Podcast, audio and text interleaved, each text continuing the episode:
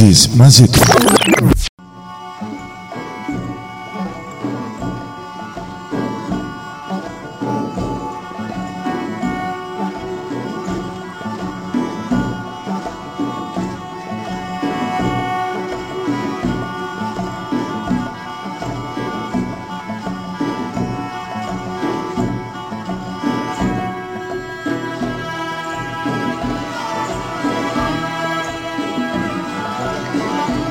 Καλημέρα σας κυρίες και κύριοι. Είναι η εκπομπή «Μύθοι και πολιτισμοί» με τη Γεωργία Αγγελή. Από το στούντιο Δέλτα, το ραδιόφωνο της καρδιάς μας.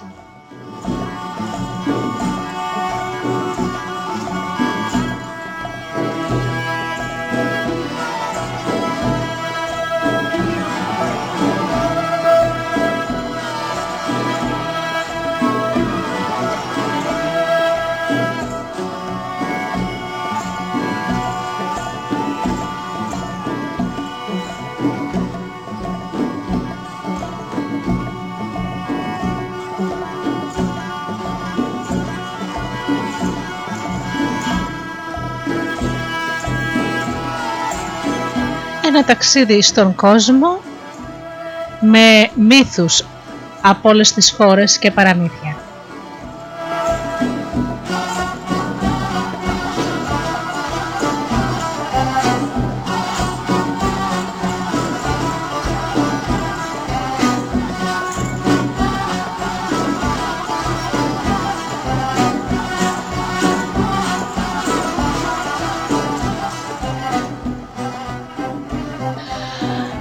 Αγαπημένοι μου φίλοι, να σας καλωσορίσω στο Studio Delta, να σας ευχηθώ καλό μήνα. Καλώς ήρθατε στην συχνότητα του Studio Delta.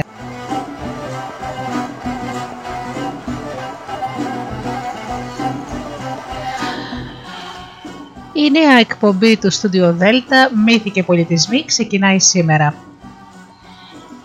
Όπως λοιπόν σας είπα στην αρχή, πρόκειται για ένα ταξίδι στον κόσμο πάνω στους μύθους και τα παραμύθια της κάθε χώρας.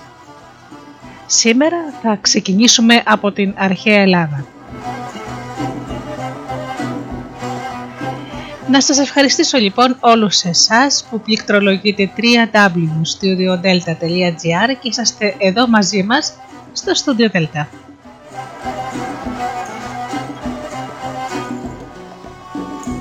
Να ευχαριστήσω τους φίλους που ακούνε διαμέσω των portals και των μουσικών σελίδων στις οποίες φιλοξενούμαστε.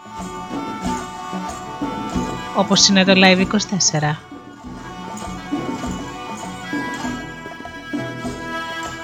Και βεβαίως τους φίλους που μας ακούν από κινητά και tablets.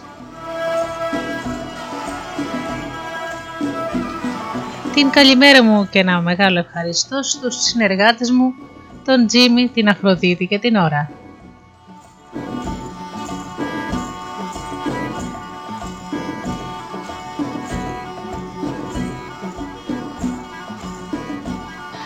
Πάμε λοιπόν να ακούσουμε μουσική και πίσω πάλι εδώ με τους μύθους από την αρχαία Ελλάδα.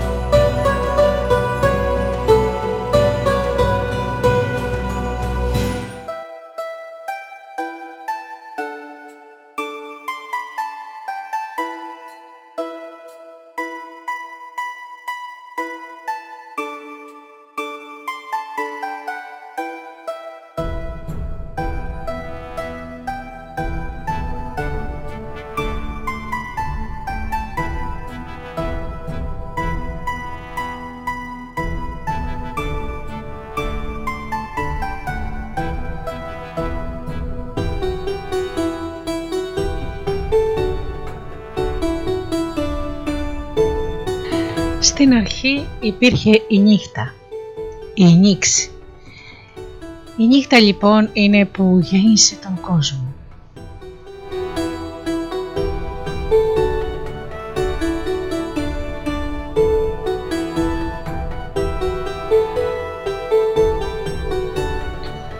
Σε αυτή τη θεά ακόμα και ο Δίας στεκότανε με κάποιο δέος μπροστά της. Η Νίξ ήταν ένα πουλί με ολόμαυρα φτερά και με φωτεινό βλέμμα.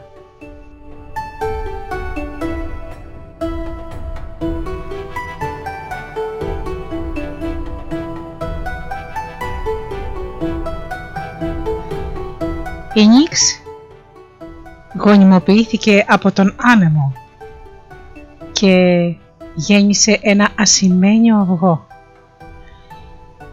Από το αυγό αυτό ξεκίνησε ο κόσμος.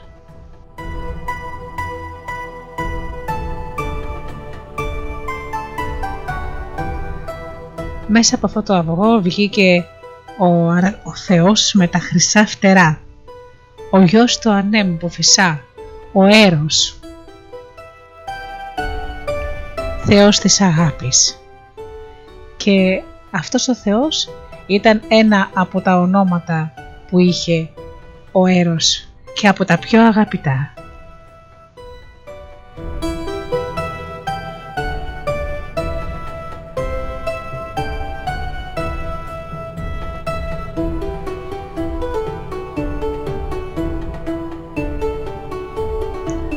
Ακόμα τον έχουν πει ο πρωτόγονος που σημαίνει αυτός που γεννήθηκε πρώτα από όλους. Ακόμα έχει παρουσιαστεί και με το όνομα Φάνης που εκφράζει εκείνο που έκανε αμέσως μόλις βγήκε από το ασημένιο αυγό. Οδήγησε όλα τα πράγματα που υπήρχαν εκεί στο φως. Και έβγαλε από εκεί όλο τον κόσμο.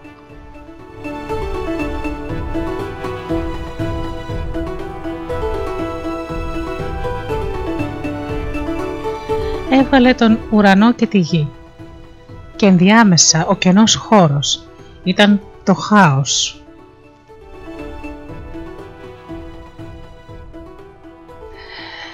Βέβαια η λέξη αυτή δεν είχε την νόημα του χάος που υπάρχει σήμερα που σημαίνει σύγχυση και ανακάτωμα. Είναι από το χένο που σημαίνει κενός.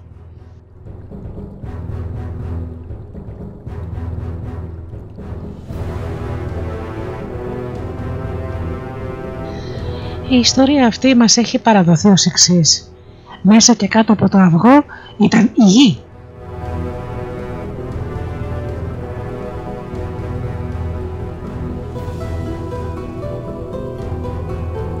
Πάνω από το αυγό ήταν ο ουρανός.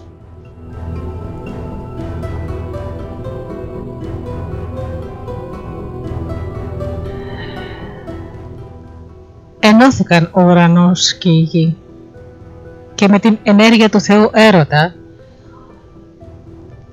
γέννησαν τον ωκεανό και την τύχη.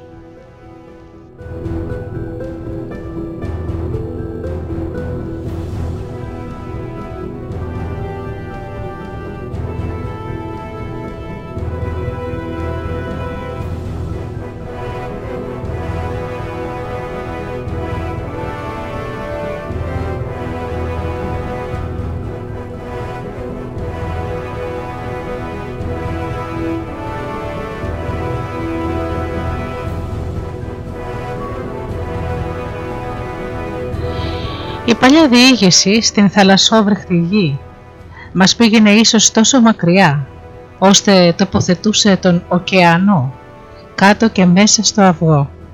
Όχι βέβαια μόνο του, αλλά με την τυθήν, όπου νιώσανε πρώτα-πρώτα την ενέργεια του έρωτος. Σε ένα πείμα του Ορφέα διαβάζουμε σχετικά. Ο ωκεανός που κυλούσε όμορφα ήταν ο πρώτος που άρχισε με το γάμο πήρε γυναίκα του την Τιθήν, αδελφή του από την ίδια μητέρα.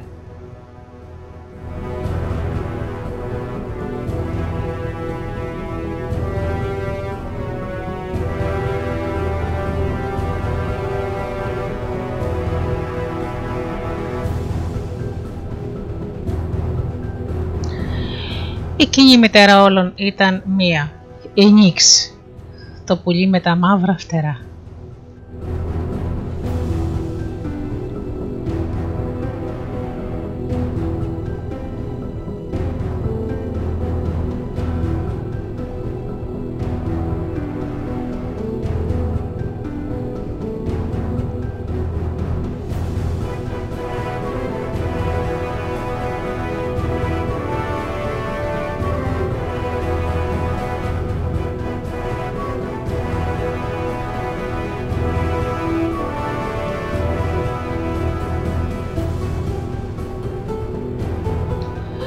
Η Νίξ γέννησε ακόμα τον Εθέρα, το ουράνιο φως και τη μέρα, που ενώθηκε ερωτικά με το έρευος.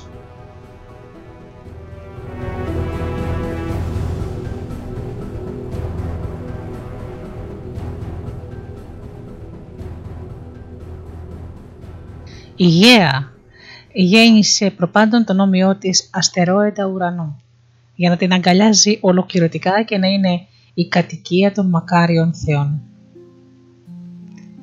Ακόμα γέννησε τα μεγάλα βουνά, τις σκυλάδες που ζουν ευχάριστα οι θεές νύμφες. Ακόμα γέννησε την ερημική και φρεσμένη θάλασσα, τον Πούντο. Αυτό τον γέννησε χωρίς τον έρωτα και χωρίς γάμο.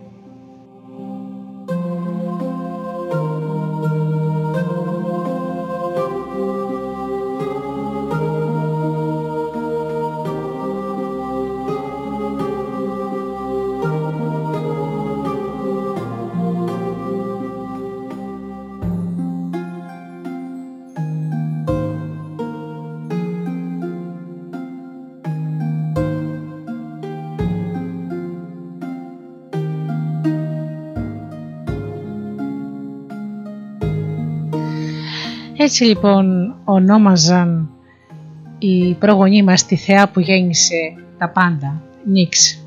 Και από αυτό τον όμορφο μύθο του κοσμικού αυγού γεννήθηκε ο κόσμος όπως τον ξέρουμε σήμερα.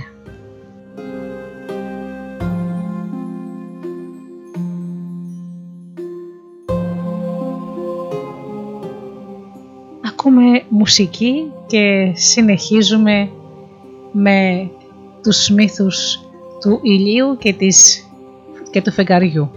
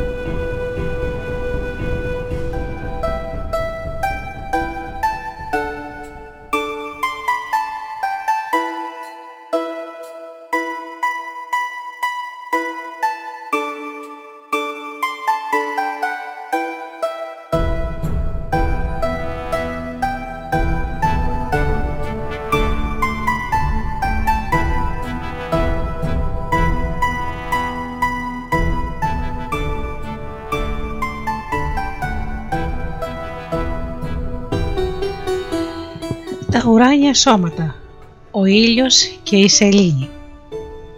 Στην αρχαιότητα δεν έπαιξαν και μεγάλο ρόλο στην μυθολογία μας.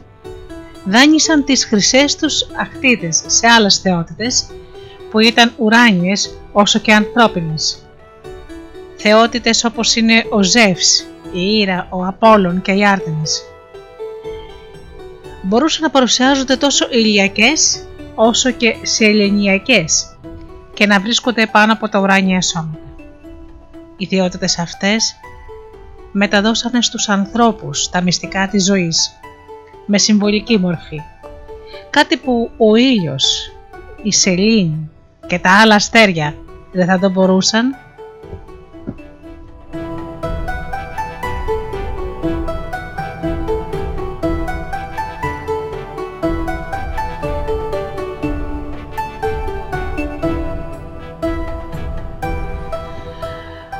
Πραγματικά, ο Θεός Ήλιος ήταν περισσότερο εσωτερικά συνδεδεμένος με την ανθρώπινη ύπαρξη, παρά όσο μπορούσε να είναι το ουράνιο σώμα του ηλίου έξω από τη μυθολογία. Όχι μονάχα γιατί τον μετρούμε άθελά μας με ανθρώπινα μέτρα και τον εικονίζουμε με ανθρώπινη μορφή. Με αυτά τα μέτρα τον θεωρούσαν ακούραστο έναν αρματιλάτι ακούραστο, ενίοχο ενός άρματος τάβρων και κατόπιν πύρινων αλόγων που καθημερινά διέσχιζε τον ουρανό από την Ανατολή στη Δύση.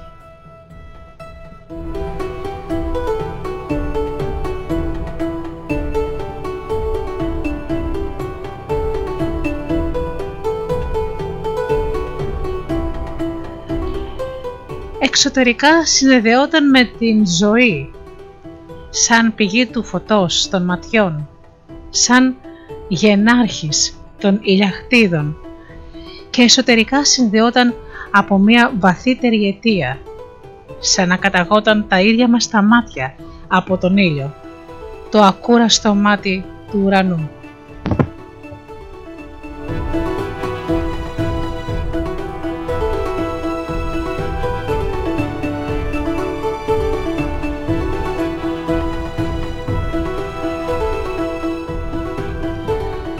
Ένας πεάνας του μεγάλου μας ποιητή Πινδάρου ξεκινούσε έτσι «Ηλιαχτίδα εσύ που τόσα βλέπεις μάνα των ματιών».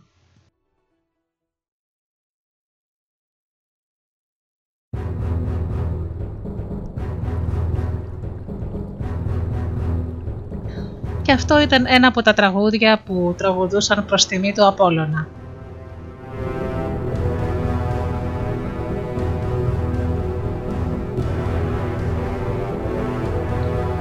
Αρχικά δεν αποκλειόταν να θεωρούσαν τον ήλιο σαν μητρική θεότητα.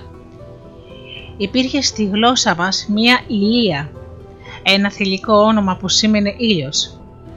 Πρόκειται για μία κόρη του ηλίου, αδελφή του Φαέθοντα, γιατί η οικογένεια του ηλίου περιλάμβανε πολλές θείες κόρες και γυναίκες. Ο ήλιος ήταν ο πατέρας και σαν πατέρας συνδεόταν με τη ζωή μας. Αυτός ήταν ο μάρτυρας που βλέπει και ακούει την κάθε μας πράξη, μια ανώτερη συνείδηση που απλώνεται πάνω μας και την επικαλούνται για να βεβαιώσει την αλήθεια. Επίσης ήταν ένας γενάρχης από τον οποίο πήγαζαν ακατάπαυστα όλες οι μέρες της ζωής μας.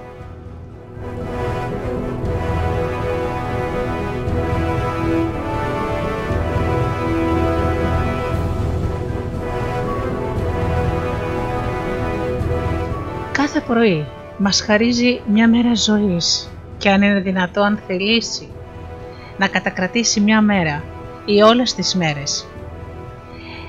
Έτσι κατακράτησε πολύ καιρό από τον Οδυσσέα τη μέρα του νόστου από τους συντρόφους του και για πάντα. Ο ήλιος στη μυθολογία μας ήταν γενάρχης και σοφός θεός και όχι μια τυφλή γενετική δύναμη.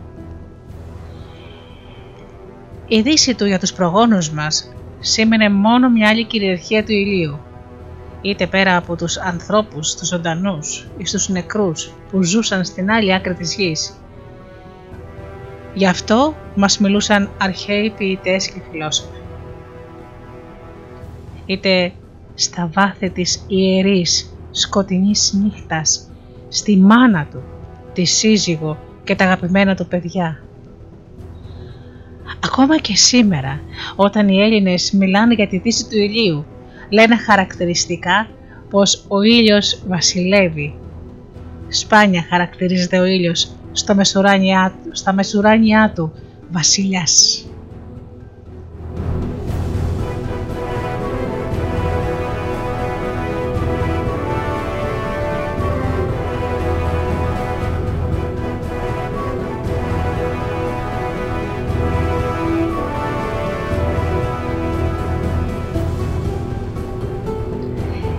Διηγόταν πως όταν δύσει ο Θεός ήλιος μπαίνει σε ένα μεγάλο χρυσό κύπελο στο ίδιο που ο Θεός χάρισε στον Ηρακλή για να ταξιδέψει στο δυτικό νησί του ωκεανού και να μεταφέρει τις αγελάδες του Γυριώνιου. Το κύπελο μεταφέρει τον Θεό, όπως μας υπόθηκε, ανάμεσα στα κύματα.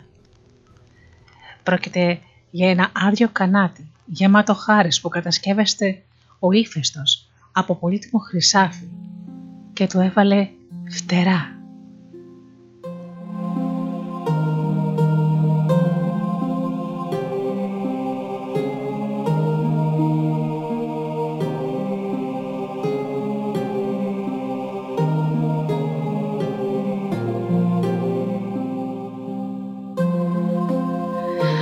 Αυτό το αμάξι οδηγεί τον κοιμισμένο Θεό πάνω από τον καθρέφτη του ουρανού με ηλικιώδη ταχύτητα από το μέρος των Εσπερίδων στην χώρα των Αιθιώπων όπου τον καρτερούν το γρήγορο άρμα και τα άλογα όταν πλησιάζει η θεά της αυγής, η Υιό. Το πώς εδώ στην Ανατολή ανεβαίνει στο άρμα του ο ήλιος και εμφανίζεται πάλι στον ουρανό μας το διηγήθηκαν και το παράστησαν πολλές φορές. Κάποτε έλεγαν τα μάτια του κοιτάζουν φοβερά από την χρυσή περικεφαλαία και εκτιφλωτική ξεχύνεται η λάμψη των ακτίδων. Στα μηνύγια κατεβαίνουν οι προφυλακτήρες των παριών της περικεφαλαίας, απλώνοντας μια χαριτωμένη αστραφτερή όψη. Αστράφτει γύρω στο Θεό το λεπτό ένδυμα στο φύσιμα του αέρα. Κάτω του λαχανιάζουν τα άλογα.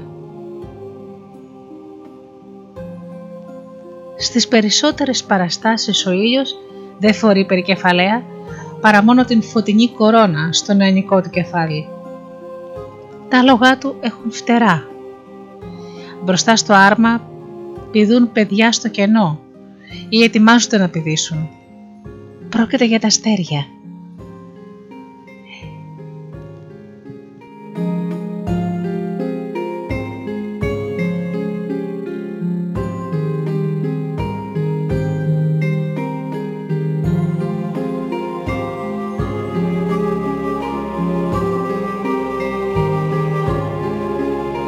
Οι δύο θεές, η Ιώ και η Σελήνη, αδελφές του ηλίου, κοιτάζουν πέρα. Η Σελήνη καθώς ταξιδεύει πάνω σε ένα άρμα με το οποίο γλιστρά κάτω.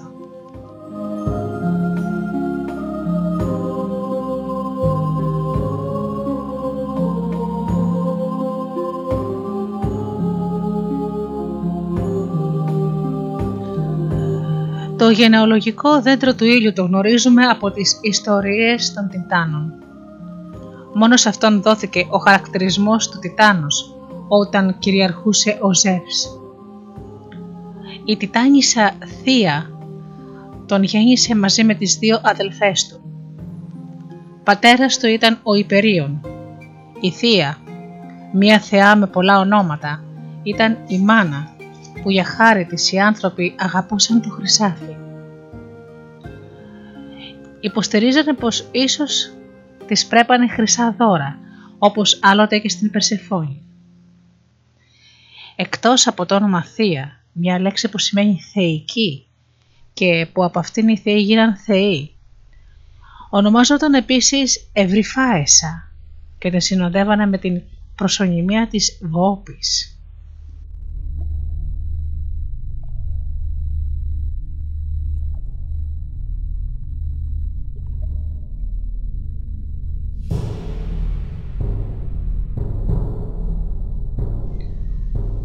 Θυμάται κανείς τα ονόματα Ευρώπη και Πασιφάη ή Πασιφαέσα, ονόματα των θεών της Σελήνης που σχετίζονται με τάβρους. Στη μάνα του ηλίου αναγνωρίζουμε τη θεά Σελήνη και στον πατέρα του τον Υπερίωνα, τον ίδιο Θεό Ήλιο.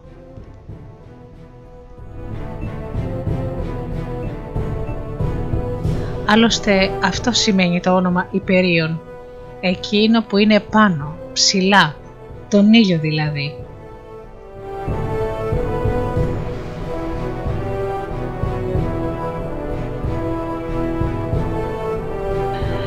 Στον Όμηρο ο ήλιος ορμάζεται επίσης εκτός από ήλιος και υπερίων ή με το διπλό όνομα υπερίων ήλιος. Για τους προγόνους μας φαίνεται πως υπήρξε μια θεότητα που γέννησε τον εαυτό της όπως ένας δάκτυλος ή κάβυρος με πολλά ονόματα που ήταν συγχρόνως σύζυγος και γιος της μεγάλης μητέρας.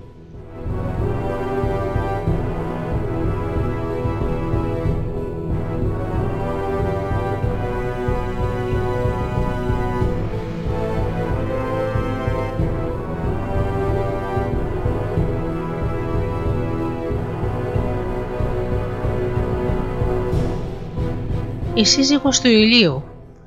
Είχε βέβαια διαφορετικό όνομα από τη μάνα του. Λεγότανε Πέρση ή Περσιής, όπως η θεά Σελήνη λεγόταν Εκάτη.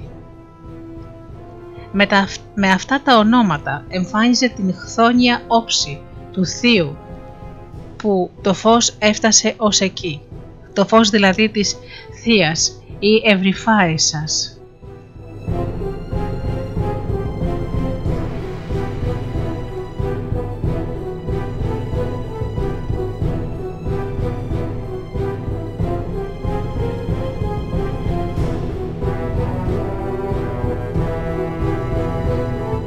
Το όνομα της θεάς του κάτω κόσμου, Περσεφόνη, φαίνεται πως είναι αναπτυγμένη μορφή του ονόματος Πέρση, ίσως επισημότερη.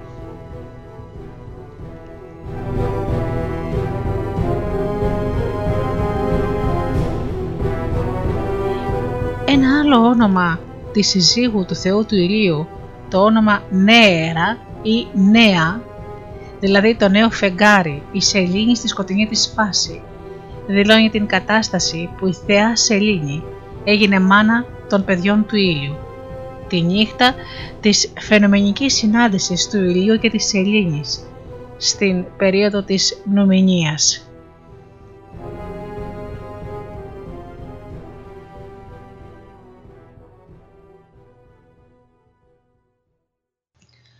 Κόρες του ηλίου και της νέαρας ήσαν η Λαμπετία, και η Φαέθουσα. Από την ιστορία του Οδυσσέα μαθαίνουμε πως αυτές φύλαγαν τις 350 αγελάδες του ηλίου στο νησί Θρηνακία. Ο αριθμός αναλογεί στις ημέρες του χρόνου, όπου 12 σε ηλικιακοί μήνες αποτελούσαν ένα ατελές ηλιακό έτος.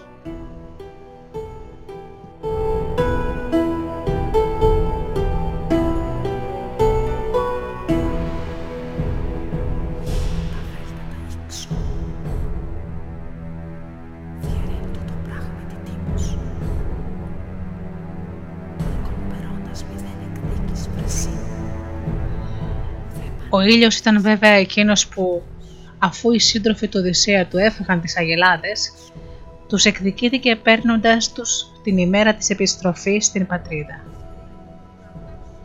Δεν θα απορρίσει κανείς αν ο αριθμός των θυγατέρων του ήλιου στην ιστορία του Φαέθοντα, του γιου του ηλίου που θα σας πω αμέσως μετά, έφτασε να είναι ο γνωστός αριθμός 3. Η τρίτη αδελφή ονομαζόταν Έγλη το φως δηλαδή, το φως της Σελήνης ή Φίβη και αυτό επίσης ένα όνομα της θεάς Σελήνης. Αργότερα αναφέρονται επτά αδελφές του Φαέθοντα. Τις ξαναβρίσκουμε στα επτά άστρα των Ιάδων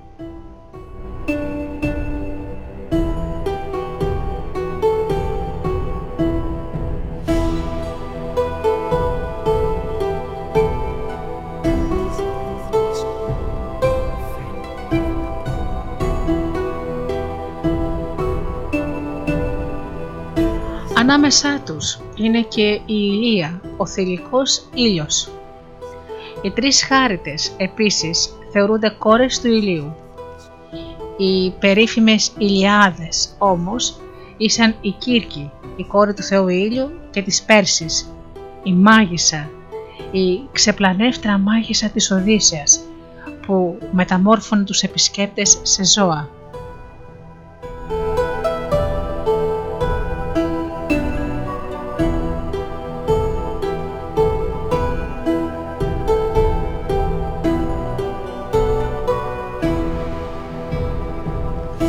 Ακόμα η Πασιφάη που τόσες ιστορίες από την Κρήτη έχουμε ακούσει για αυτήν.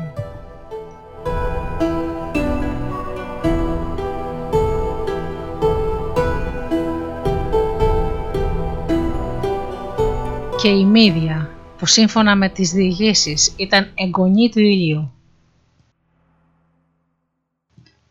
Η γνωστή απέσια μάγισσα που κομμάτιαζε τα θύματά της και που οι θρύλοι του Ιάσουνα και των αργών αυτών της αποδίδουν τους φόνους του αδελφού, του πεθερού και τελικά των παιδιών της.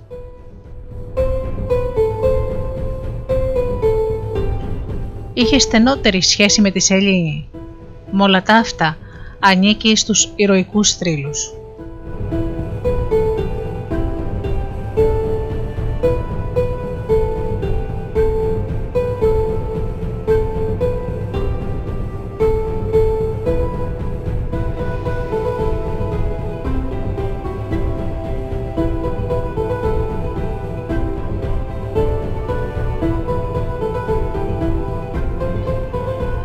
Δύο γη του ηλίου ήταν φημισμένοι.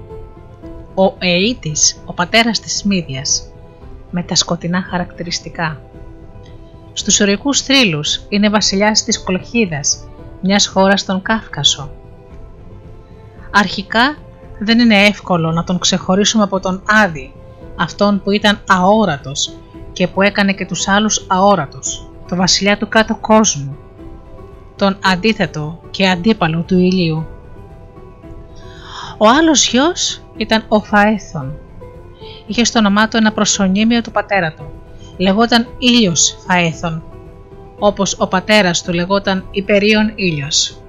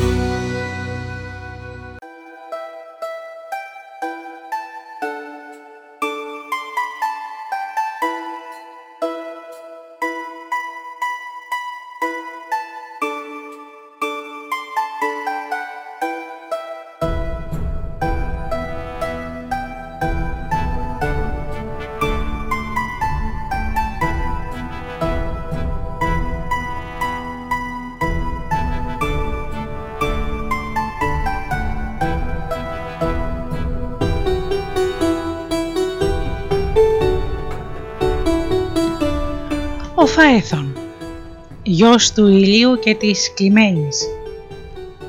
Ήταν ένας νέος θεός, όμορφος και λαμπερός. Ο πατέρας του ο ήλιος του είχε μεγάλη δυναμία.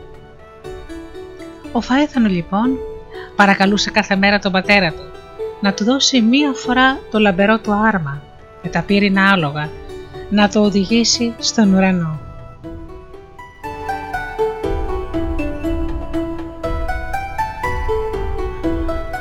Ο ήλιος δεν ήθελε να το δώσει. Ήταν νέος, ατίθασος και άπειρος.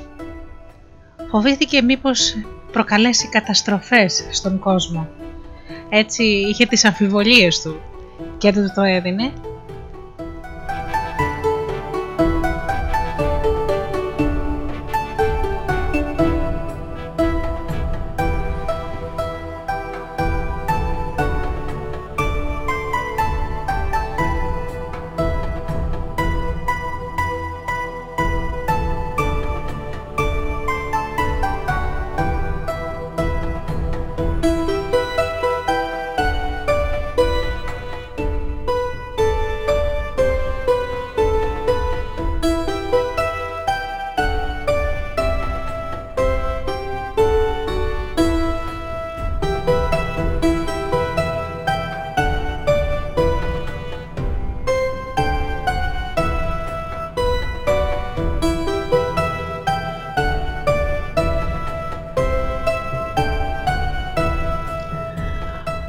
πρωί ωστόσο τον κατάφερε και έτσι ο Φαέθων γεμάτος χαρά ανέβηκε πάνω στο άρμα του ηλίου και πήρε στα χέρια του τα γέμια. Άπειρος όμως ο οδηγός καθώς ήτανε, οδήγησε στην αρχή το άρμα πάρα πολύ ψηλά, τόσο ψηλά που έπεσε στο κενό.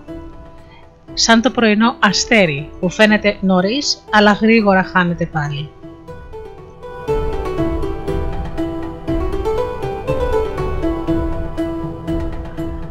Στην αρχή πήγαινε όμορφα, όμως τα αντίθεσα άλογα, νιώθοντας ότι ο ενίοχος δεν μπορούσε να τα συγκρατήσει, ξεχύθηκαν με δυνατούς καλπασμούς και άρχισαν να κατεβαίνουν πολύ χαμηλά κάτω στη γη. Όμως όταν κατέβηκαν κάτω οι καυτερές ακτίνες του ήλιου έβαλαν φωτιά στη γη μια φωτιά η οποία δεν μπορούσε να σβηστεί παρά μόνο με κατακλυσμό. Λένε πως ο Δίας έβλεπε από πάνω τις κινήσεις του Φαέθωνα και οργίστηκε.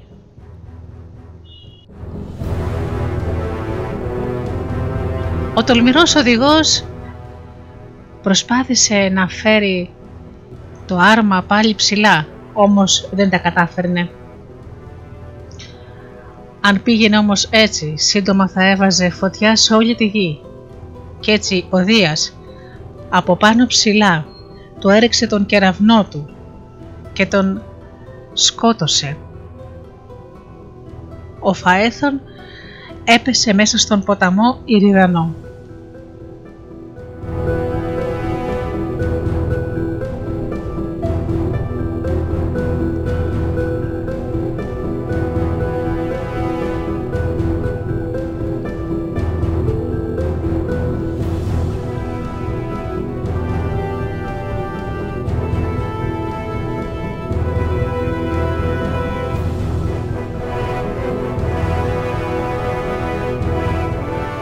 Οι θυγατέρες του ήλιου θρύνησαν τον όμορφο ενίοχο.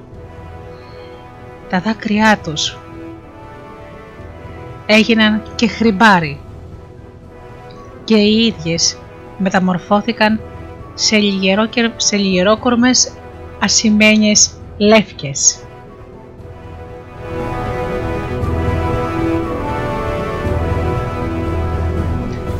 Όπου θρυνούσαν ακόμα τον αδικοχαμένο τους αδελφό.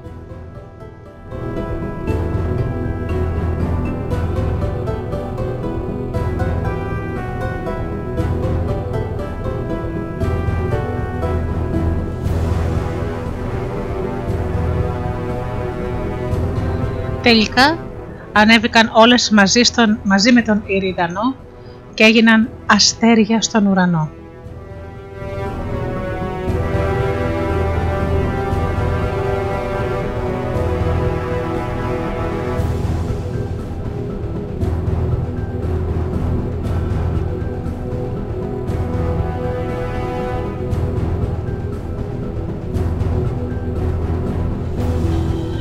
Το τέλος της αρχικής ιστορίας το μαθαίνουμε από μια κριτική διήγηση.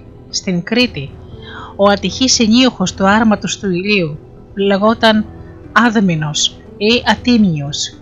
Ήταν αδελφός της Ευρώπης και τον ξαναβλέπανε πάντα όταν βράδιαζε. Το πεσμένο αστέρι της αυγής εμφανίζεται ξανά σαν εσπερινό άστρο και είναι στον εσπερινό ουρανό ο υπηρέτης του ναού της Αφροδίτης.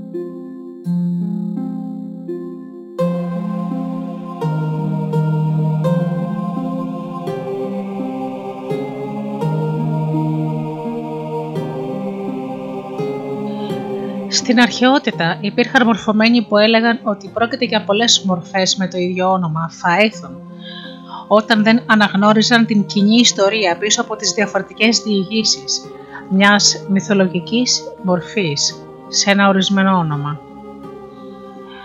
Το συμπέρασμα αυτό ήταν πολύ βιαστικό και θα ήταν το ίδιο και για μας τώρα αν λόγω χάρη θέλαμε να διακρίνουμε δύο θεϊκούς ανέους με το όνομα Φάιθον. Ξέρουμε ήδη πως ο γιος του ηλίου, συγχρόνως ένας νεότερος και μικρότερος ήλιος, είχε το ίδιο όνομα με τον πατέρα του. Μπορούμε να προσθέσουμε ότι ένα ουράνιο σώμα έπαιρνε αυτό το όνομα όταν εμφανιζόταν σαν ένας μικρός ήλιος.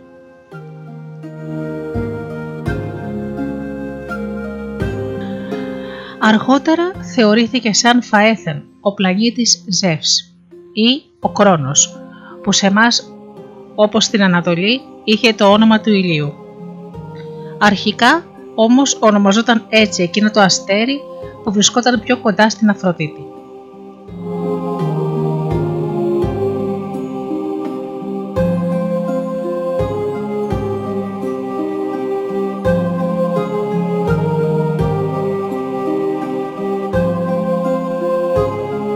Στην Ανατολή αυτό ήταν ο πλανήτης της θεάς του έρωτος και γι' αυτό ονομάζεται μέχρι σήμερα Αφροδίτη.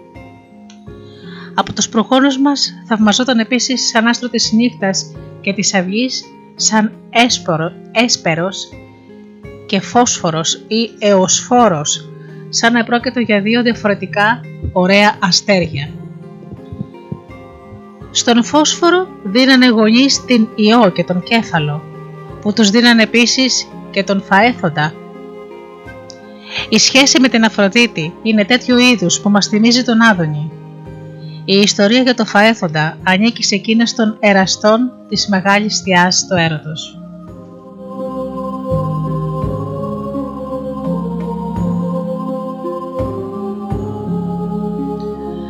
Ιστορίες λένε πως η Αφροδίτη είχε εραστεί της στον ισό θεό Φαέθοντα το γιο της Ιούς και του κεφάλου.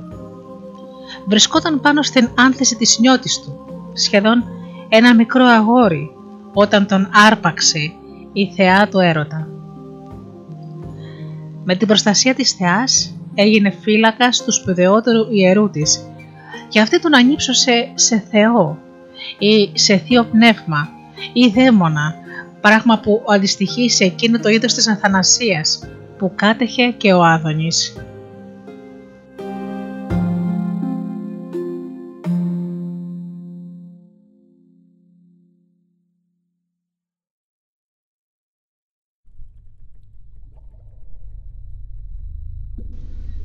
και στις διηγήσεις όπου δεν ήταν πατέρας του ο ημίθιος κέφαλος αλλά ο ήλιος. Ο Φαέθων είχε μία μάνα και ένα πατριό που τον συνδέανε με τον κόσμο των θνητών και των νεκρών. Σε μια διήγηση η μητέρα του ονομαζόταν Κλειμένη. Η Κλειμένη είχε σύζυγό της τον Μέροπα που ήταν πατριός του γιού της. Ο Μέροψ κυριαρχούσε σε μια χώρα που ο Θεός Ήλιος αγαπούσε ιδιαίτερα, όπως είναι η Αιθιοπία ή το νησί της Κος. Πιθανό το όνομα Μέροψ να σήμαινε τον ίδιο τον ήλιο. Το όνομα Κλειμένη ήταν ένα όνομα της θεάς των νεκρών Περσεφόνης. Λέγανε μάλιστα ότι η σύζυγος του Μέροπα, όμοια με την Περσεφόνη, βυθίστηκε προώρα στο βασίλειο των νεκρών.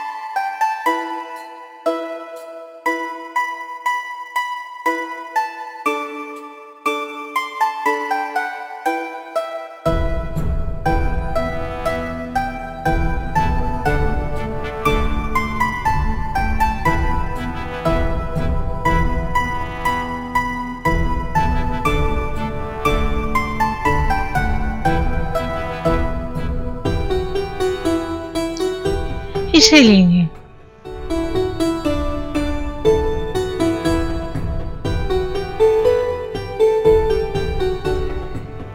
Η Σελήνη, αυτός ο όμορφος ασημένιος δίσκος του ουρανού, με τις ορατές μεταμορφώσεις της και τη σχεδόν ορατή κίνησή της, με τις ποικίλες σχέσεις που είχε με τον ήλιο και τη γη, με τη συμμετοχή της στο φως και στο σκοτάδι, έδωσε υλικό για πολλές ιστορίες, για μύθους, με ηρωίδες, μεγάλες θεές ή και ακόμα ίσως μια μονοθεά, την πιο μεγάλη.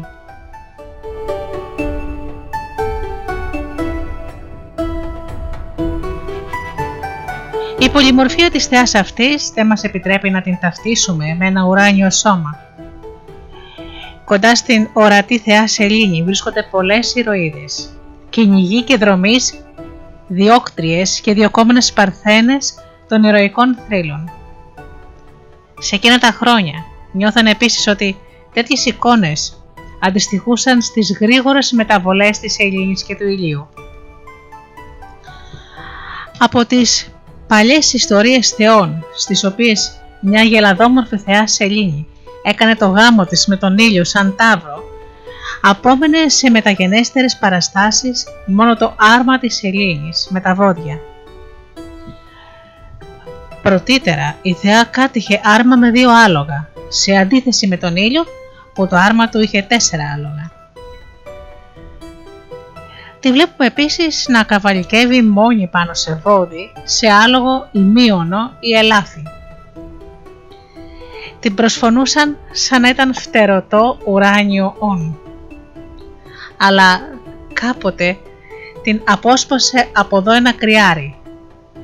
Άλλη φορά ο ίδιος ο Παν, ο οποίος όπως είδαμε την παραπλάγησε τυλιγμένος σε προβιά.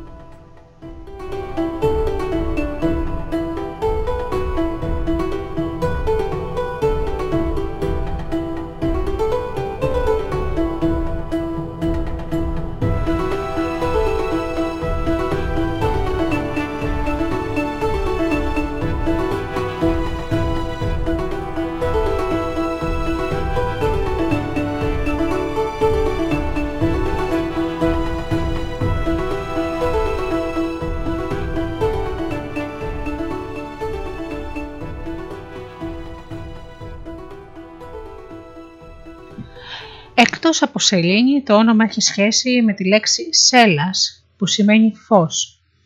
Η θεά ονομαζόταν και Μίνι. Το θηλυκό αυτό όνομα αντιστοιχεί στο αρσενικό μίν.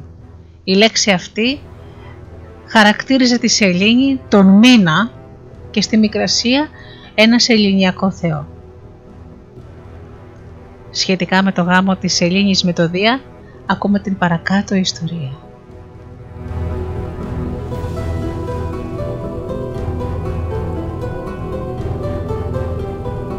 Θεία Σελήνη ενώθηκε με τον άρχοντα των θεών, τον Δία, τον κυρίαρχο και γέννησε την Πανδία, την Ολόφωτη, την λάμψη των σελινόφωστων νυχτών.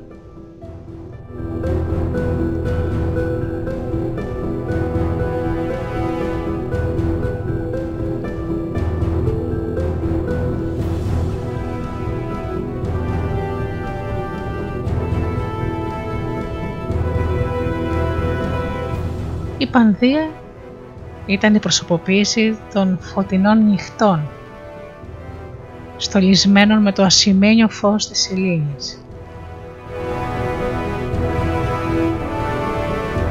Τόσο είχαν βοητευτεί οι προγονείς μας από αυτές τις όμορφες νύχτες που έγινε αυτός ο όμορφος μύθος για την Πανδία.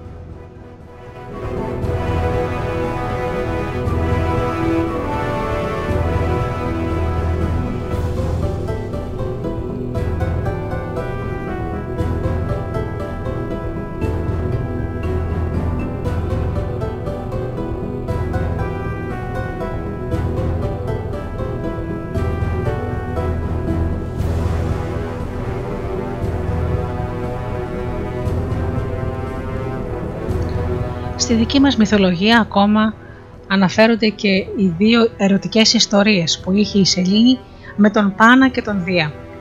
Όχι όμως ο γάμος της Σελήνης με τον ήλιο, των δύο αυτών θεών όπως φαίνονται στον ουρανό. Για το γάμο αυτό μας μίλησαν αργότερα. Η δική μας Σελήνη ήταν αδελφή του ήλιου. Πρόκειται για μια καθαρά αδελφική σχέση, όπως ήταν η Άρτεμις πλάι στον Απόλλωνα.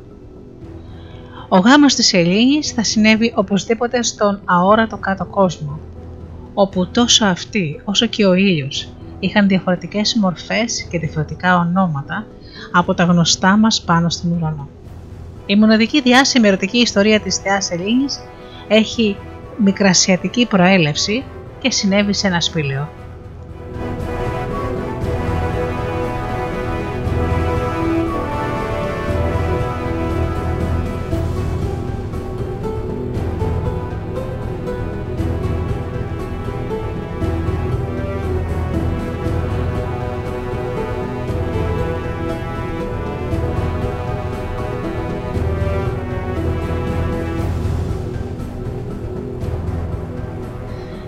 Σελήνη όταν εξαφανίστηκε πίσω από τις οροσυρές του Λάτμου στη Μικρά Ασία επισκέφτηκε τον αγαπημένο της Ενδημίωνα όπου κοιμόταν εκεί σε μια σπηλιά. Ο Ενδημίωνας που τον, που τον ερωτεύτηκε με πάθος η Σελήνη ήταν ένας όμορφος θεός, βοσκός ή κυνηγός του δόθηκε αιώνιος ύπνος, αρχικά βέβαια από την θεά Σελήνη, για να μπορεί να τον φιλεί στο στόμα, μέσα στη σπηλιά.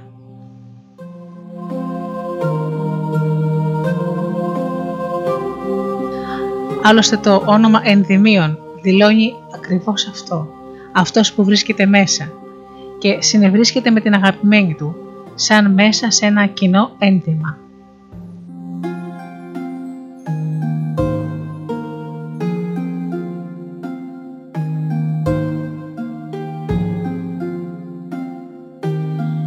Ένας μεταγενέστερος συγγραφέας λέει πως ο φτερωτός θεός ύπνος ερωτεύτηκε τον Αντιμιώνα. Ο ύπνος χάρισε στο νέο την δυνατότητα να κοιμάται με ανοιχτά τα μάτια.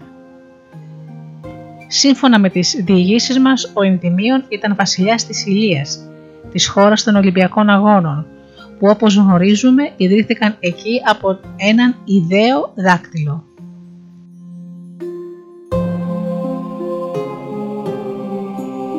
Ο Ενθυμίων συγκινεύει περισσότερο με αυτόν παρά με τον Άδωνη. Με τη Σελήνη γέννησε 50 θυγατέρες, όσοι δηλαδή είναι οι μήνες μιας Ολυμπιακής περίοδου.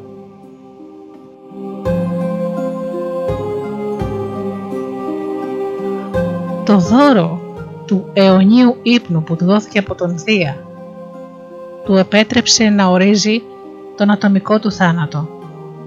Ο ίδιος διάλεξε αυτή την κατάσταση αντί του θανάτου.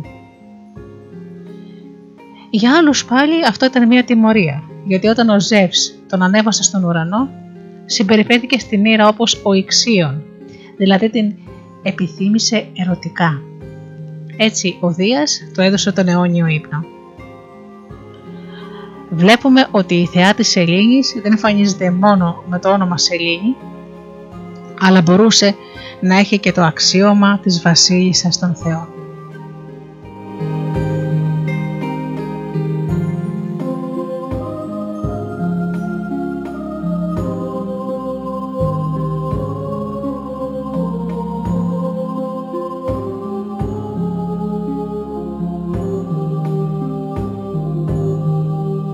Έτσι λοιπόν το αργυρό φεγγαράκι έχει δώσει όμορφες ιστορίες στους προγόνους μας αλλά όμως και στους νεότερους.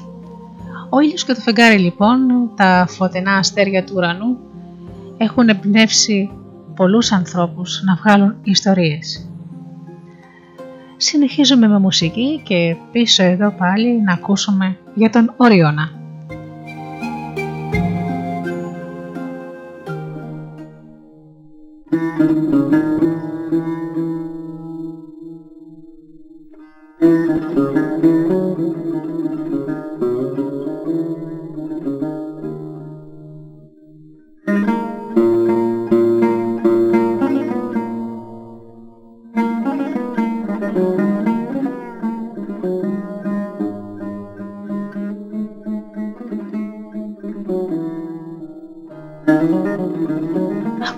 Μουσικές του Ross Daily.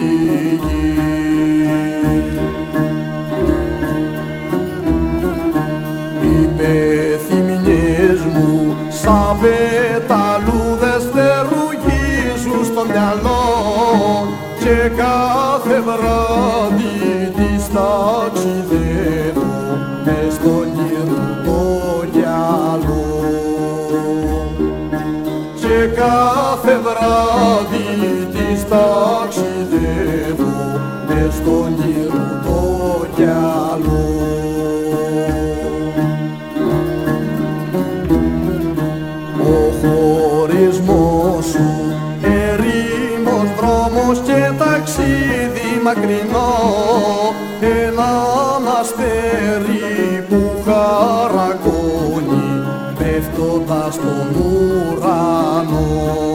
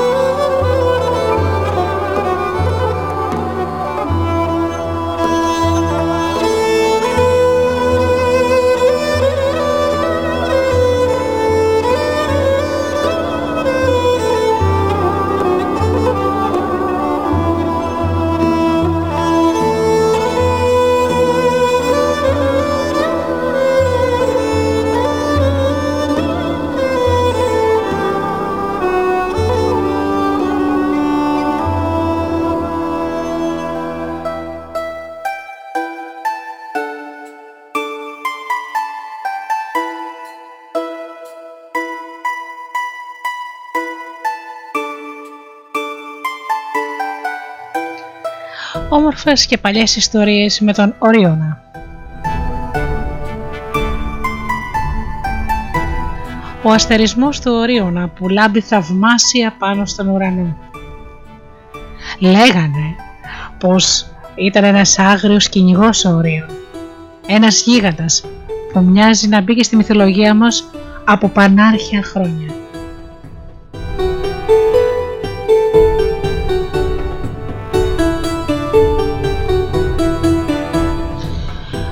Ανέφεραν μαζί με τους γίγαντες Ότο και Εφιάλτη, τους Αλοάδες.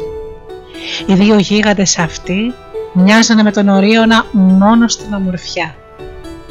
Είπαμε ήδη πρωτήτερα όταν κάναμε λόγο για τη Σελήνη και το φεγγάρι ότι όλοι οι Έλληνες τα φαινόμενα του ουρανού τους δώσανε και από έναν όμορφο μύθο.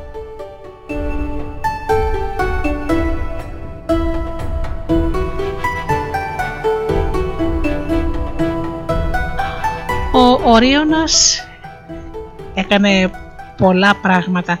Ένα από αυτά ήταν να κυνηγήσει τις όμορφες παρθένες, οι οποίες για να γλιτώσουν τα θεϊκά κορίτσια από τον Ορίωνα μεταμορφώθηκαν σε έναν αστερισμό, τις Πλιάδες. Ο μύθος λέει ότι τα κορίτσια αυτά καταδιώχτηκαν από τον Ορίωνα πάνω στη Βιωτία για 5 ή 7 χρόνια. Μια άλλη διήγηση λέει πάλι πως ήταν μόνο ένα κορίτσι, η Πλειώνη. Και άλλη λέει πως ήταν η Πλειώνη και οι κόρες της.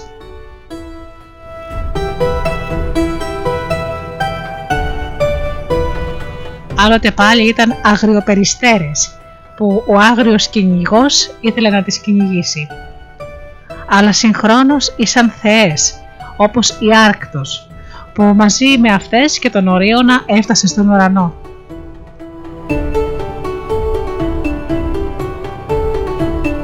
Και εδώ υπάρχει και μία σχέση με την Άρτεμη. Λέγανε πως οι πλιάδες που καταδίωξε ο Ορίων ήταν φίλες της Αρτέμιδος στο κυνηγή. Ιδού λοιπόν να ακούσουμε κάποιες όμορφες ιστορίες για τον Όριονα.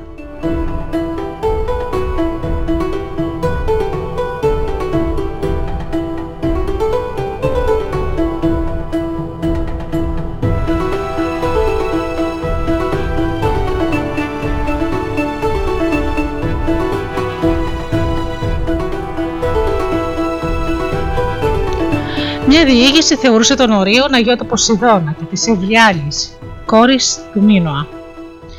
Πρόκειται για μια γενεολογική ιστορία που αποκαλύπτει πόσο συγγένευε με τους αγριοκυνηγούς της Κρήτης, με τον Ζαγρέα και τον Μίνωα που καταδίωξε τον Βρυτόμαρτιν.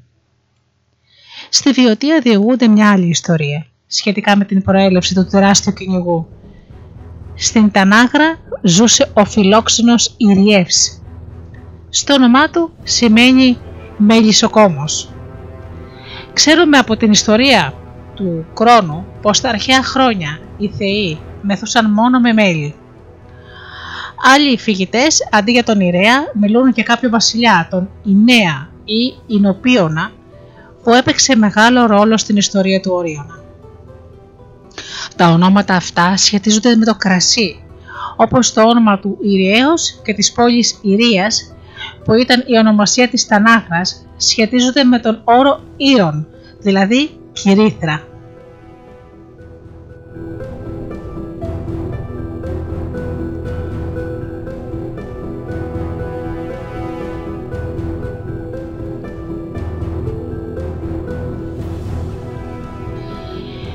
Διηγούταν επίσης ότι επισκεφθήκανε τον Ιρέα ή τον Ινοπίωνα τρεις θεοί.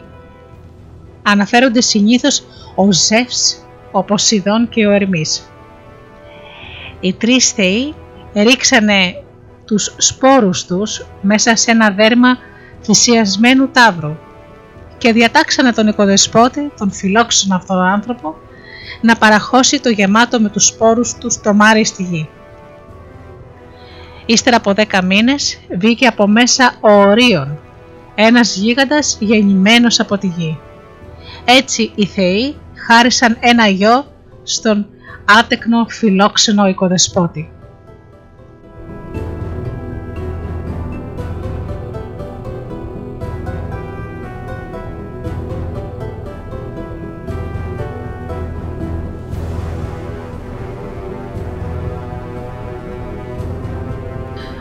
Στη συνέχεια της ιστορίας, όπως την έλεγαν προπαντός πάνω στοιχείο, το κρασί έπαιξε αποφασιστικό ρόλο. Ο Ορίων μέθησε και βίασε την Μερόπη, τη γυναίκα του πατριού του Ινοπίωνα. Άλλη διήγηση λέει πως η Μερόπη που έπεσε θύμα του μεθυσμένου ήταν κόρη του Ινοπίωνα. Διηγόταν επίσης ότι ο Ορίων ακολούθησε τη Μερόπη και για χάρη της λευτέρωσε την Χίο από τα άγρια ζώα. Αλλά ο Ινοπίων θέλησε να τον εξαπατήσει. Τότε ο Ορίωνας, μεθυσμένος, μπήκε στο δωμάτιο της Μερόπης.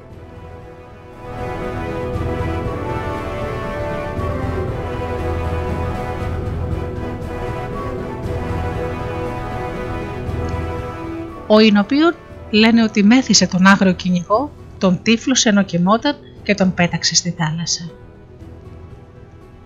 Ο πυρήνας αυτών των διηγήσεων φανερώνει πως ο μεθυσμένος γίγαντας έθεσε βέβαιη χείρα στη γυναίκα του πατριού του και αυτός για τιμωρία του τον τύφλωσε.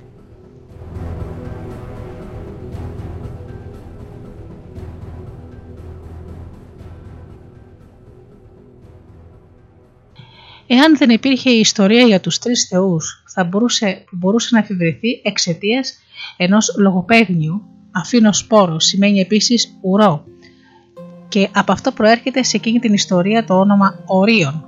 Έπρεπε να σκεφτεί κανείς την προσβολή της ίδιας μητέρας. Ο Λικούργος, ο εχθρός του Διόνυσου, μίλησε για μια παρόμοια επίδραση του κρασιού. Και το παράπτωμα αυτό, όχι μόνο στην περίπτωση του Ιδίποδα, τιμωρήθηκε με τύφλωση.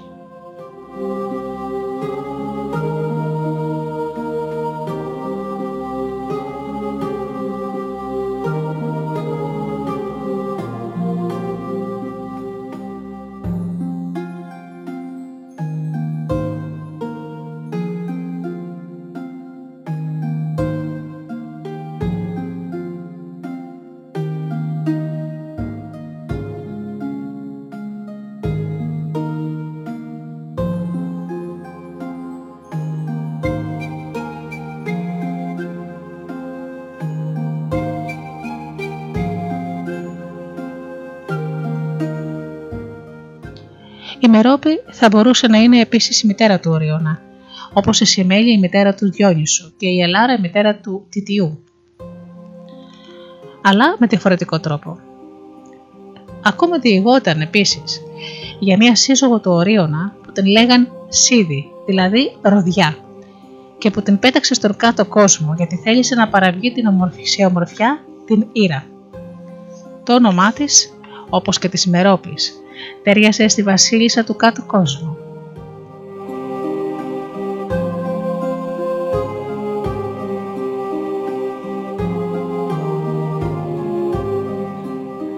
Κάτω εκεί κρύβεται η μητέρα σύζυγος με την οποία ο Ορίων έκαμε εκείνο το αμάρτημα που στάθηκε αφορμή να τιμωρηθεί με τύφλωση. Στο ματίο είπαν για αυτόν πως θα μπορούσε να βρει τη γιατριά αν εξέθετε στις ηλιαχτίδες τις άδειες κοιλότητες των ματιών του. Έτσι, ο τυφλός Ορίων άκουσε το θόρυβο ενός σιδηρουργού και τράβηξε για εκεί.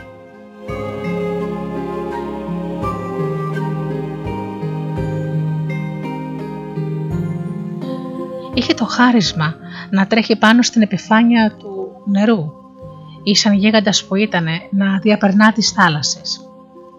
Έτσι τρέχοντας έφτασε στη Λίμνο, όπου εργαζόταν η σιδηρουργή του ύφεστου με πολύ μεγάλο θόρυβο.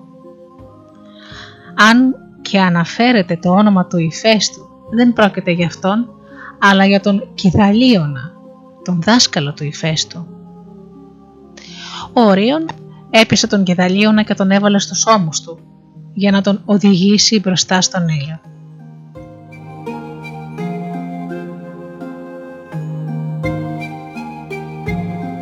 Ο τυφλός Ορίων του ζήτησε να τον γυρίσει κατά την Ανατολή, να αντικρίσει τον ήλιο και έτσι θεραπεύτηκε.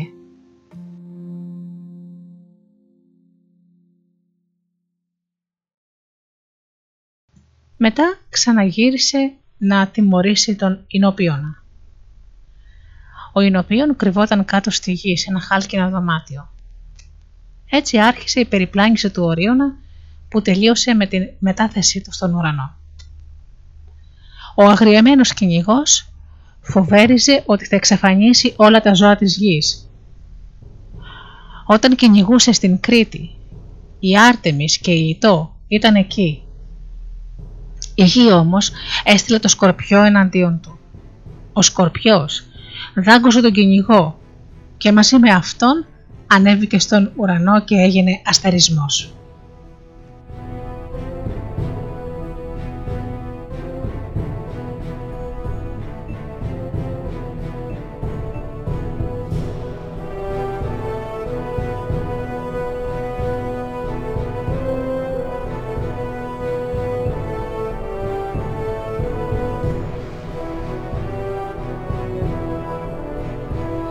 Άλλη ιστορία λέει πάλι ότι τον Σκορπιό τον έστειλε η Άρτεμι επειδή ο Ορίωνας της άγγιξε το φόρεμα και αντί να τον σκοτώσει με τα βέλη της, του έστειλε τον Σκορπιό.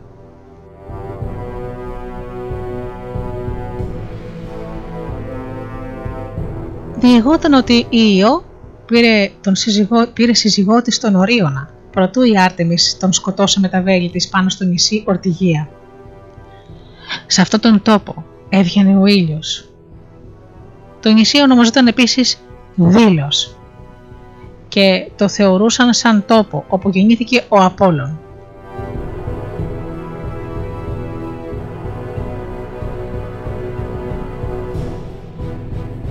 Στην Δήλο ζήτησε ο Ορίων από την Άρτεμη να ρίξουν μαζί το δίσκο. Η θεά θύμωσε γι' αυτό ή λένε πως θύμωσε γιατί ο γίγαντας επιτέθηκε σε ένα υπερβόρειο κορίτσι, πολύ όμορφο, που λεγόταν Όπης. Πρόκειται για ένα άλλο όνομα της Αρτέμιδος. Σύμφωνα με αυτή την μοναδική ιστορία, η Άρτεμις ήταν ερωτευμένη με τον κυνηγό. Ο αδελφός της ο Απόλλων το κατάλαβε και το είχε βάρος. Την μάλωσε αυστηρά, αλλά εκείνη δεν έπαιρνε από λόγια έτσι λοιπόν μια μέρα ο Απόλλων σκέφτηκε να κάνει κάτι για να εξοντωθεί ο Ορίωνας.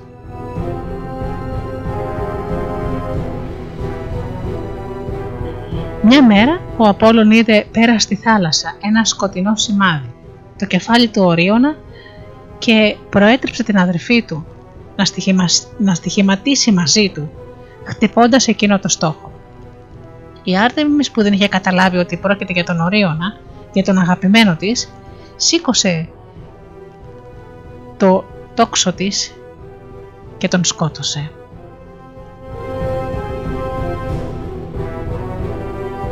Μετά τον κατάλαβε ότι σκότωσε τον αγαπημένο της, τον ανέβασε στον ουρανό και τον έκανε άστρο.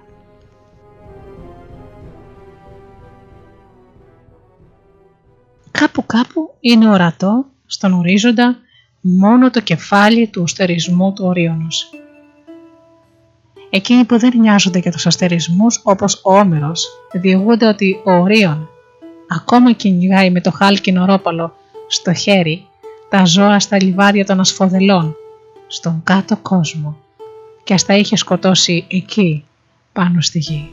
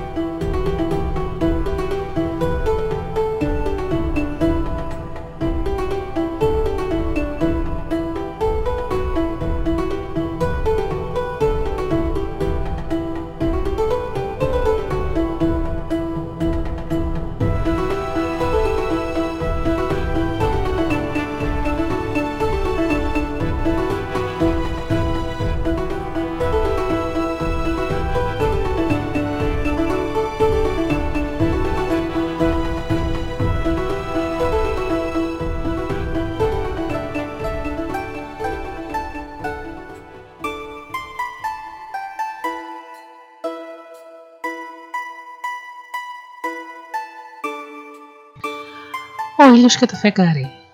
Λαϊκό παραμύθι.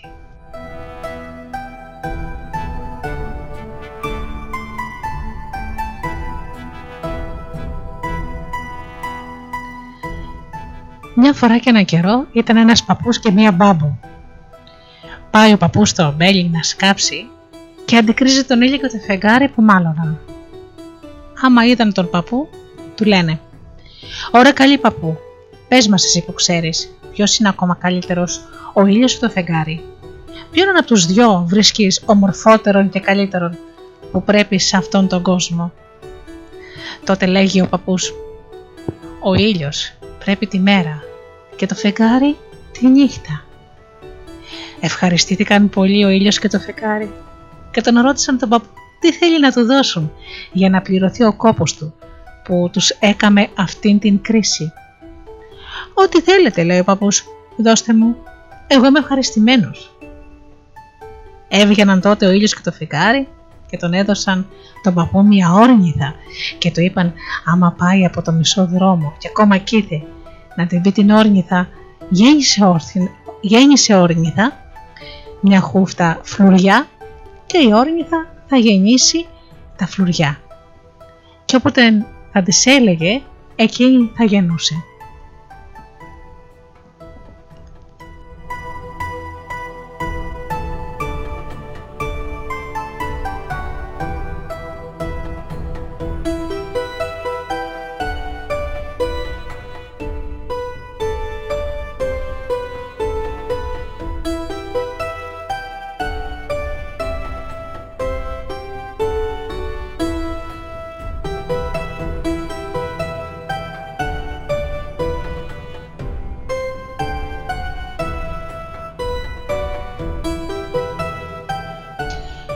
Πήρε τότε ο παππούς στην όρνηθα και άμα πάει από το μισό δρόμο και ήθε, της είπε «Γέννησε όρνηθα μια χούφτα φλουριά» και η όρνηθα γέννησε. Πάει τότε ο παππούς χαρούμενος στο σπίτι και το λέει στην πάμπο τι τύχη είχαν τώρα στα γεράματα. Κατόπιν ο παππούς πάει να φέρει ένα μάστορι, να κάνει εκείνη την όρνηθα ένα κουμάσι ασημένιο και παρήγγειλε στην πάμπο να μην τύχει και μπροστά στο μάστορα δείξει την καλοσύνη της όρνηθας Κατόπιν ήρθε ο μάστορας και άρχισε να φτιάχνει το κουμάσι. Η μπάμπο ήταν κάμποσο πανεσιάρα και έκατσε και είπε στο μάστορα πως σε ορνηθά τους γυμνάει φλουριά. Δεν μπορούσε να κρύψει το μυστικό, ξηρό κουκί δεν βαστούσε. Έκατσε λοιπόν και είπε στην όρνηθα: Γέννησε όρνηθα μια χούφτα φλουριά και η όρνηθα γέννησε. Σαν είδε αυτό το πράγμα ο μάστορης, έξυπνος καθώς ήταν, πήρε απόξω μια όρνηθα που της έμοιαζε και κάνοντας τρόπο με το κουμάσι την έπιασε, έβαλε την όρνηθα την άλλη μέσα χωρίς να το νιώσει κανένας και έκλεψε την καλή όρνηθα που γεννούσε φλουριά. Ο παππούς και η μπάμπο την έθρεφαν εκείνη την όρνηθα και θαρούσαν πως ήταν η καλή. Πού να ξέρουν το παιχνίδι που τους έπαιξε ο μάστορας; Ύστερα από κάμποσες μέρες θέλησε ο παππούς κάμποσους παράδες Παίρνει λοιπόν την όρνηθα και της λέει: Γέννησε όρνηθα μια χούφτα φλουριά.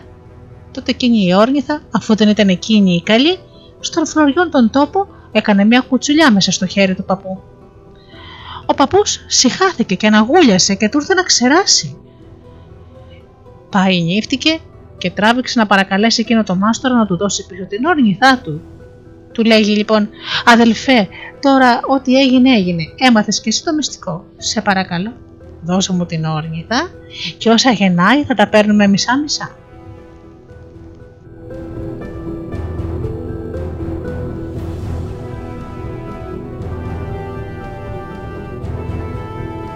Μα εκείνος ο μάστορας ήταν αχαμνός και τον έδιωξε τον καημένο του γέροντα. «Δεν σε είδα, δεν σε ξέρω», του λέει. «Από ό,τι μου λες δεν ξέρω τίποτα. Να γκρεμιστείς από εδώ». Ο καημένος ο παππούς πάει στο σπίτι του λυπημένος και έκατσε και άρχισε να συλλογέται την κακία του μάστορα. Πήρε κατόπιν το δικέλι του και πάει να σκάψει τα μπέλη. Εκεί που πήγαινε, αντικρίζει πάλι τον ήλιο και το φεγγάρι που μάλωναν και τον ρώτησαν ποιο πρέπει να έχει την πρωτιά, ποιο είναι ανώτερος αξία. Τότε ο παππούς λέει: Ο ήλιος φαντάζει τη μέρα και το φεγγάρι τη νύχτα. Ευχαριστήθηκαν πολύ αυτά και τον ρώτησαν τι θέλει να του δώσουν. Ό,τι θέλετε παιδιά μου. Τότε έβγαλαν και του έδωσαν ένα μπόγο και του είπαν «Άμα περάσεις στο μισό δρόμο, άνοιξε αυτό τον μπόγο και θα βρίσκεις ό,τι ονοματίσεις μέσα και φάε να χορτάσεις και όποτε θέλεις να φας, άνοιξε τον μπόγο και θα βρίσκεις μέσα ό,τι θέλεις. Αλλά κοίταξε καλά, να μην τύχει και στον πάρουν τον μπόγο από τα χέρια. Ένια σας, λέει ο παππούς. Τώρα εγώ έβαλα γνώση και κανέναν δεν πιστεύουμε. Πήρε λοιπόν ο παππούς τον μπόγο και πάει. Πέρασε το μισό δρόμο, τον ανοίγει και ήβρε μέσα ότι υποθυμούσε η καρδιά του και έκατσε και έφαγε και χόρτασε. Πάλι λοιπόν κατόπι στο σπίτι χορτάτος και χαρούμενος και έκατσε και είπε στην μπάμπο την τύχη που είχαν τώρα στα γεράματα. Κατόπιν άνοιξαν τον πόγο και έκασαν και έφαγαν και ήπιαν όσο θέλησαν. Κάθε μέρα έτσι έκαναν και ήταν πολύ ευχαριστημένοι γιατί με έναν τέτοιο τρόπο δεν είχαν ανάγκη να δουλεύουν ούτε παράδειγμα να ξοδεύουν. Ό,τι ήθελαν να φάνε το έβρισκαν και δεν στερούταν τίποτα.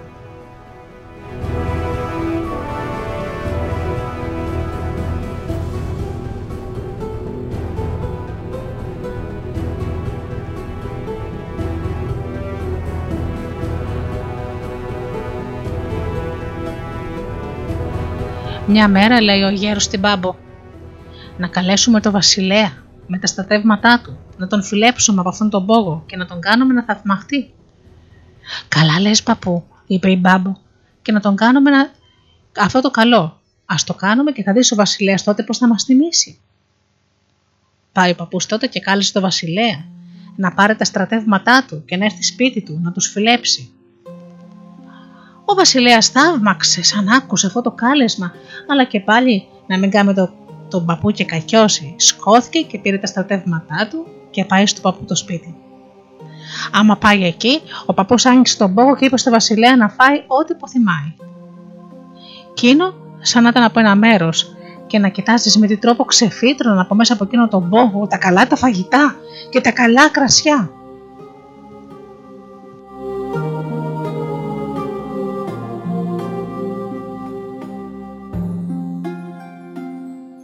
Ο βασιλέας και τα στρατεύματα έφαγαν και χόρτασαν.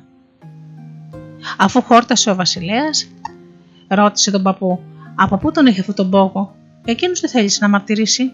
Έλεγε λογιόλογο ψέματα πως μια μέρα σκάβοντας τα εμπέλη τον ύβρι. Τότε ο βασιλέας του λέει: Σε ένα παππούτι και ο σπόγο δεν σου πρέπει. Αυτός είναι για μένα. Έχω τόσο στράτευμα να θρέψω. Εσύ ούτε παιδιά ούτε σκυλιά. Δυο ξεροκέφαλα είσαστε και δεν χρειάζεται τέτοιο πράγμα. Πήρε τότε ο βασιλέα τον πόγο και δεν τον γύρισε πίσω και δεν έδωσε καθόλου αυτή στα κλάματα του παππού και της μπάμπος. Εκείνο ο καημένο παππούς έκλαψε, έκλαψε και ύστερα παρηγορήθηκε και πήρε το δικαίωμα του να πάει πάλι στα μπέλη να δει την παλιά του τέχνη. Εκεί που πήγαινε τον αντικρίζουν πάλι ο ήλιος και το φεγγάρι και μάλλον. Μάλλον ανάμεσά τους, γιατί δεν ήξεραν ποιο από τα δύο ήταν ανώτερο. Ρωτούν πάλι τον παππού και εκείνος λέει ο ήλιος αξίζει τη μέρα και το φεγγάρι τη νύχτα. Τότε εκείνα έβγαναν και έδωσαν στον παππού ένα τρανό ξύλο και του είπαν να μιλάει και πίσω αυτό το ξύλο μην χτυπάς ξύλο γιατί ύστερα δεν ξέρεις τι θα γίνει. Πήρε ο παππούς το ξύλο και άμα πάει το μισό τον δρόμο θέλησε να καταλάβει τι δύναμη έχει το ξύλο και λέει ξύλο με χτυπάς. Και τότε το ξύλο άρχισε να τον χτυπάει στη ράχη, κότυψε να του τσακίσει το κεφάλι. Ο καημένο ο παππούς άρχισε να παρακαλάει και όσο να γλιτώσει είδε και έπαθε. Άμα πάει κατόπι στο σπίτι του, άρχισε να συλλογέται πως με τη δύναμη του ξύλου θα μπορέσει να πάρει πίσω και την όρνηθα και τον πόγο. Μια και δυο σηκώνεται και πάει ένι στο μάστορι και εκείνον που του πήρε την όρνηθα, ξέρετε τώρα. Να μου δώσει την όρνηθά μου. Δεν σε ξέρω, σου λέω. Δεν σε είδα. Τότε ο παππού λέει στο ξύλο: Ξύλο με χτυπάς. Και το ξύλο πλάκωσε το μάστορα και να και τούτο και να και να την μία, να και την άλλη και τον χαντάκωσε από τον δαρμό. Φοβήθηκε ο μάστορας και έβγανε και έδωσε την όρνηθα. Την πήρε ο παππούς και την πάει στο σπίτι του και την έβαλε μέσα στο ασημένιο κουμάσι.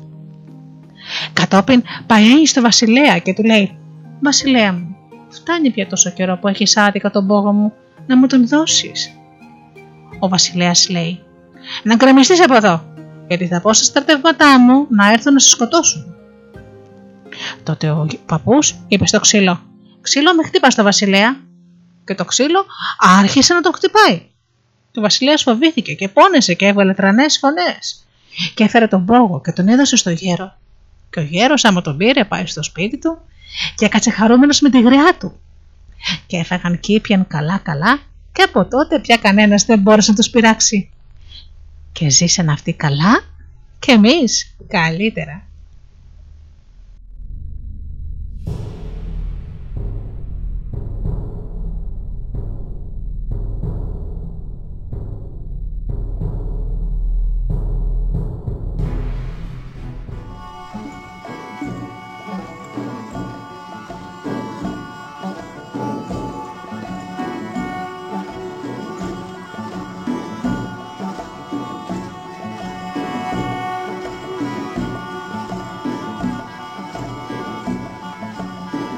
Αγαπημένοι μου φίλοι, η εκπομπή Μύθοι και Πολιτισμοί έχει φτάσει στο τέλος της.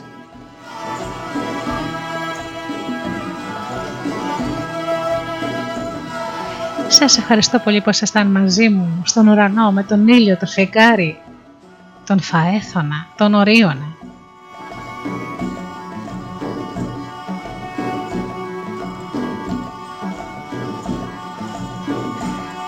Σας περιμένω το άλλο Σάββατο με ακόμα πιο όμορφος μύθος.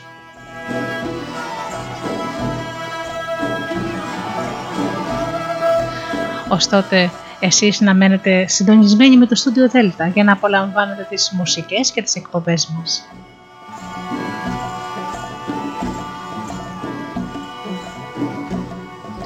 Εγώ σας εύχομαι να περνάτε καλά και να είστε πάντα πάντα καλά.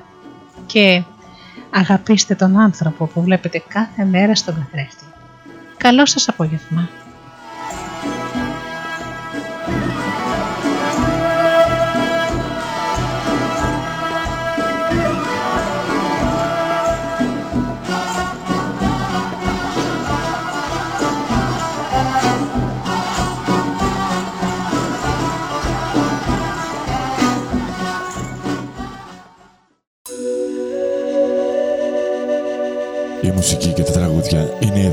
Μουσική